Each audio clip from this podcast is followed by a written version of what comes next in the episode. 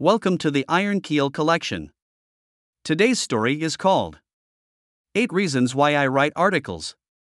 Written by Shôn Ellerton on October 20, 2021. Subtitled I frequently get asked why I bother to write articles. Here I explain why. Having written nearly 200 long form articles since 2017, I often get asked why I write them. What's the purpose? Who's going to read them? Aren't there more important things to do? Why do I write on such subjects, which may be controversial? I'll give you eight reasons why I continue to write long form, and why I have no qualms in writing about any subject that satiates my curiosity. 1. To put the subject to bed. Let's face it. Social media is a two edged sword. Good things and bad things. We all know we can't have all the good things, and we certainly don't want all the bad.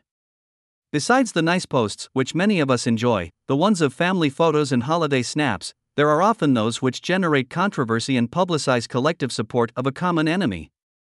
Social media is an extraordinarily difficult place to hold a nuanced debate, because we tend not to think too much when commenting and don't have the patience or finger dexterity using smartphones to elaborate. Due to the transient and sporadic nature of social media, it's far too easy to get caught up in that endless loop of regurgitating a subject of contention over and over without getting the full message across. The problem of social media's transient nature is that its audience is for the present only. Seldom will anyone try to unearth and piece together commentary on old social media posts to learn of our past. We tend to learn history through documentaries and books. Instead of looping around the same subject repeatedly, my way of getting around this is to isolate that subject and write something about it. Some subjects are too big to write on extensively, but if they are taken in bite sized sections, they can be documented as standalone articles. The time it takes to read my articles ranges from 1 to 2 minutes up to nearly 20. Some articles are very trivial, for example, an article I wrote about Aldi shopping trolleys, and some articles are quite long and extensive, as the one I did about the pandemic in Australia. For me, completing and publishing an article on a specific subject provides closure or putting it to bed. 2. To create a history for others through my experiences. Documenting events that take place today are important for tomorrow's readers. As mentioned above, Social media posts and its commentary will not provide a coherent and understandable history. History books, of course, are good ways in which we can learn history, however, there will be many history books written by many authors, each having their own viewpoints and biases. What many of my readers do not realize is that I am primarily writing for my young son, and not for today's readers, who are often overcome with an abundance of material to read on the subjects I am writing about. It is something for him to remember when I become old and pass away. I am grateful that my late grandfather left behind his writings of his extensive travels around the world being a sugar beet scientist. Interspersed in his stories are snippets of well known events that took place from a viewpoint I never came across before in the history books. When I was younger, I remember him typing away and stashing his life experiences in a box. At the time, he asked me if I wanted to read them, but, shamefully, I was not interested at the time. I wish I asked more questions then, but I was young and aloof and wasn't much into history and politics as I am now. There is a deeply personal connection when one reads the history of the day through the eyes of a family member. Articles, not being as permanent as a properly published book with an ISBN number, it is my intention to author a few books from the collected articles I have written or intend to write. 3. Thinking before you write. Many know the expression. Sleep over it. For example, if you receive an irritating email from someone, the impulse could be to respond immediately whilst the emotions are at a high only to then realize that what you sent is not what you intended. Perhaps the response didn't make sense. Perhaps a few hurtful phrases were strewn and littered with profanity. Or something else which you wish you never sent. It's happened to me many times, as, I'm sure, to many others. Writing an article, particularly that of a sensitive or controversial subject, disciplines us to think before we put pen to paper. When writing, we want to make the message understood, but at the same time, we don't really want to start upsetting others needlessly by being nasty. It allows us to add nuance and context, which, in today's fast paced world of social media posts and memes, is void of. Publishing an article is another step to thinking yet again through the process of carefully rereading and editing it.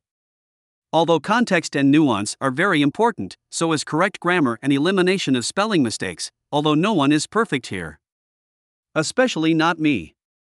Many social media posts and commentary are almost unreadable due to horrendous grammar.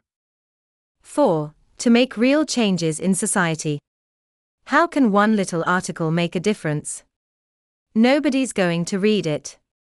Surely, you can do something more productive with your time. Leave these issues to the experts. I've heard all these lines before, and frankly, it really bothers me. I think most of us would agree that various issues bother various people, but not all of them. There are those who are against anything to do with nuclear power stations. There are those who are upset with the current leader of the nation they live in. There are those who get upset with hunting wild animals. It's unlikely anybody will be upset at everything, if not impossible. You get the gist. The problem of not taking a stand about an issue is that the issue of concern continues to be an issue. Too many of us assume that someone else will sort out the issue.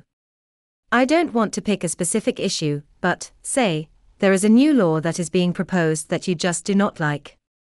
Keeping your head in the sand like an ostrich hoping that the consensus will make the right decision is wrong. This strategy, or lack of one, is the way of the silent majority, and that is why they are often taken by surprise by the much louder minority, who tend to be extremely vocal and active in successfully pushing their ideals across. What invariably happens is that those within the relatively small number of the majority speaking out gets ostracized, humiliated, or even doxed. Sometimes, it does not take much for a very few to make a very big difference to society, whether good or bad. It didn't take much for a very few, in the case of 9 11, to make a very big difference to society. As for new innovations that offer improvements in our life, it must be remembered that, although most fringe ideas are wrong, almost all good ideas come from the fringe. 5. To be able to debate about the subject better. After writing an article about a specific subject, I always find debating the subject far easier having spent the time to translate my thoughts into words by writing them down. When authors of books talk about the subject they wrote, they do so with conviction, ease, and comprehension.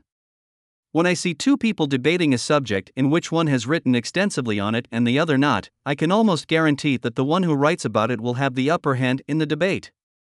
This does create a bit of problem for those who choose not to write and want to contest the subject in question with equal conviction.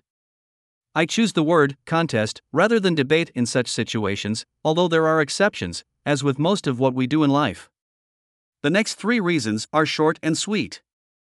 6. To add nuance and context. Writing long form articles allows for more detail with nuance and context. A well written article is not only easily understood, but contains enough material to make it less easy to misconstrue or taken out of context. 7. To do something productive. I like watching the latest Netflix series of something I like, but is it productive? Do I get something out of it? It may provide an opportunity to talk about it to friends or family, but, by and large, in my case, I tend to forget what I watched one month ago. However, with each story or article I write, I usually look back upon them as a renewed experience in the future, sometimes surprising myself with knowledge that I would have forgotten if I hadn't written it down. 8. And lastly, just to write better. Put simply, the more you read and write, the better you are at doing it.